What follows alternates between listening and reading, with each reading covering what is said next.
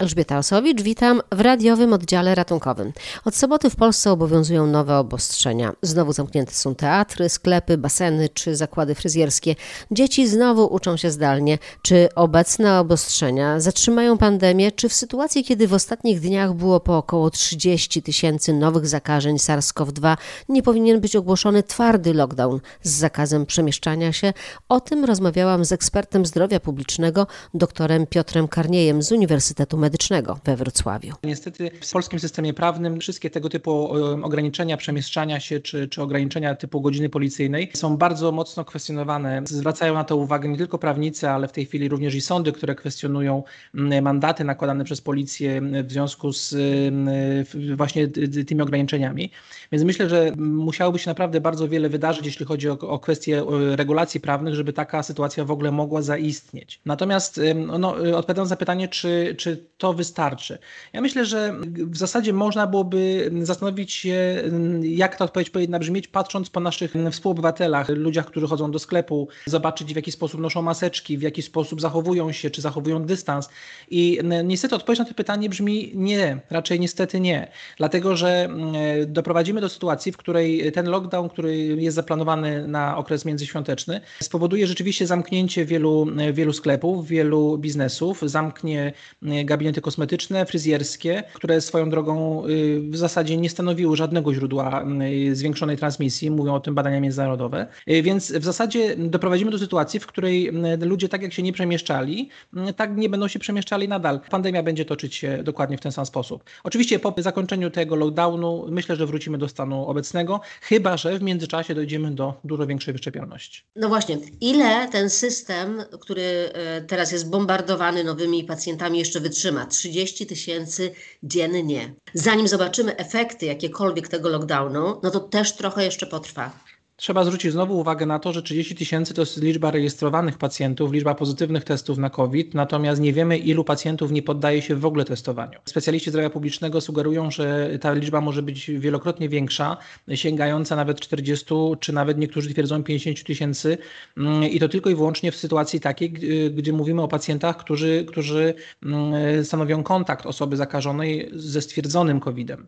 Więc w tym przypadku tu rzeczywiście mamy do czynienia z bardzo niepewnymi danymi, o których tak naprawdę naprawdę nie możemy póki co mówić w kontekście, w kontekście danych mocno wiarygodnych. O ile oni nie trafiają do szpitala, to się nimi nie zajmujemy, bo może przechodzą lekko. To prawda, ale stanowią zagrożenie dla osób, które mogą przechodzić ciężko.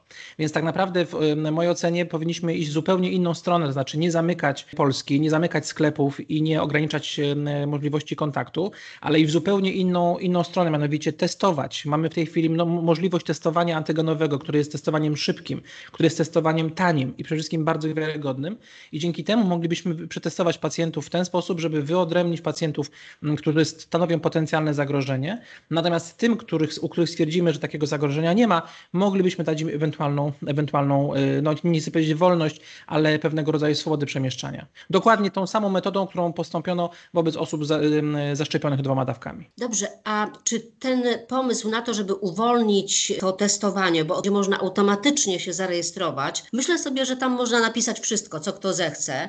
Czyli ktoś, kto zechce być przetestowany, już nie jest skazany na to, że może dostanie, może nie dostanie, tylko wpisze, no mam gorączkę, tak? Wpiszę, że kaszle, no to dostanę. Czy pan myśli, że rzeczywiście tych osób chętnych do tego testowania będzie więcej, czy nadal będzie przeważać ta obawa przed tym, że aha, wchodzę w testowanie, wchodzę w kwarantannę i, i to nic nie zmieni?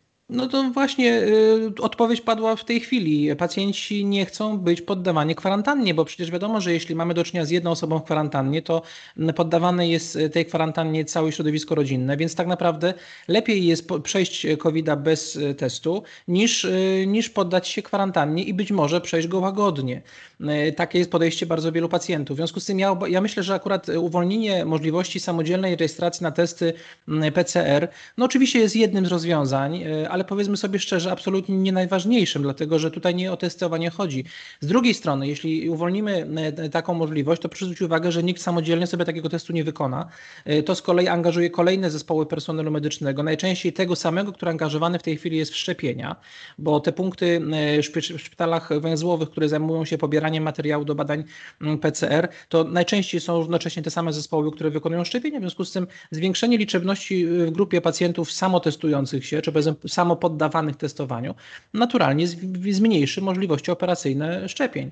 Tak więc tutaj, tutaj ten, ten, ten mechanizm jest niezwykle ze sobą połączony. Natomiast ja nie mam wrażenia, że on w jakikolwiek sposób zmieni podejście Polaków do, do testowania. Ja obserwuję w tej chwili w przychodni lekarza rodzinnego y, naprawdę niewielkie zainteresowanie testowaniem. My nie mamy ograniczeń w zakresie kierowania naszych pacjentów do testów, natomiast w wielu przypadkach zdarzają się y, prośby pacjentów, proszę mnie nie kierować, albo nawet y, osoba skierowana nie zgłasza się do punktu testowania, mimo że od tego momentu jest podlega formalnie kwarantannie. Do kalendarza szczepień jeszcze wróćmy. Czy tam powinny być jakieś korekty? Bo krytykowane w ostatnich dniach mocno było szczepienie nauczycieli akademickich, którzy w większości e, siedzą w domach, zdalnie uczą, a są wyszczepieni już dwoma dawkami. Natomiast te słynne kasjerki, kasjerzy z supermarketów, którzy mają tysiące kontaktów, nadal czekają i jeszcze poczekają, bo to młodzi ludzie. Musimy zdawać sobie sprawę z tego, w jakich warunkach był tworzony Narodowy Program Szczepień przeciwko COVID-19. Był tworzony w warunkach, w których mieliśmy do czynienia z bardzo małą ilością szczepionki.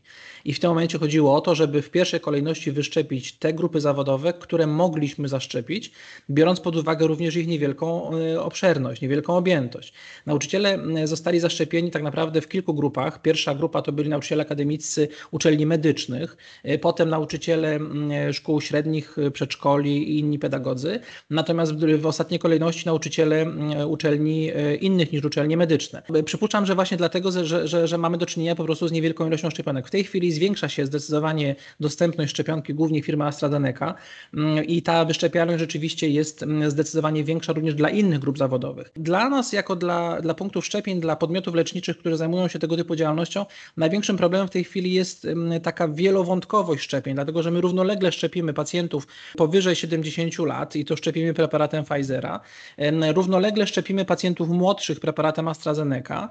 Czasami zdarza się, że pacjenci młodsi w rodzinie są wyszczepieni wcześniej niż seniorzy, bo na przykład tak się ułożyło w kolejce. A jeszcze równolegle szczepimy uruchomioną ponownie grupę zero, czyli tych pacjentów, ty, tych osób, które współpracują z podmiotami leczniczymi. Kiedyś było to możliwe tylko w szpitalach węzłowych, w tej chwili w zasadzie w całej Polsce mogą się oni szczepić. No i, i tak naprawdę my mamy tych grup równolegle ze trzy albo cztery. Jeszcze oprócz tego pacjenci onkologiczni, onkologiczni, którzy również wchodzą do, do, do kanonu szczepień, a mówi się, że za chwilę uruchomiona zostanie grupa dla pacjentów diabetologicznych. No to jest naprawdę ogromne wyzwanie, no ale, ale niestety, niestety to też powoduje, że w wielu przypadkach dochodzi do pewnych błędów, do pewnych nieprawidłowości, właśnie takie, o których mówię, że seniorzy w domu są zaszczepieni w ostatniej kolejności przed młodszymi, młodszymi domownikami. No tak, ale widać teraz, że tak, seniorzy już nie chorują, lekarze już nie chorują, no bo są zaszczepieni, natomiast e, najbardziej choruje ta grupa 30 40, tak. czyli ludzi czynnych zawodowo. To, tak, to oni teraz chorują. Tak. Od dawna już postulowałem taką zmianę dotyczącą właśnie kolejności szczepień ochronnych w tą stronę, aby w pierwszej kolejności ochronić te osoby, które mają największy kontakt z innymi, a więc tak jak mówiliśmy wcześniej, sprzedawcy w sklepach, taksówkarze, mm, osoby pracujące w restauracjach, tak żeby można było te restauracje bezpiecznie otworzyć, mm, osoby, które zajmują się kontaktem, tak jak kurierzy na przykład, listonosze. To są wszystko ludzie, którzy rzeczywiście mają bezpośredni i to bardzo częsty i niekontrolowany kontakt z wieloma ludźmi i co tu dużo mówić, również ludźmi, którzy celowo unikają stosowania jakichkolwiek środków ochrony. Więc w tym przypadku takie osoby zdecydowanie moim zdaniem powinny być w pierwszej kolejności szczepione, no ale to nie nastąpiło i póki co niewiele wskazuje, żeby tak się wydarzyło. AstraZeneką dalej ludzie odmawiają, czy już się przekonali i znowu na nowo szczepią się i nie dyskutują z tym. Przekonują się. Widzimy absolutnie zmianę pewnych zachowań, pewnych trendów.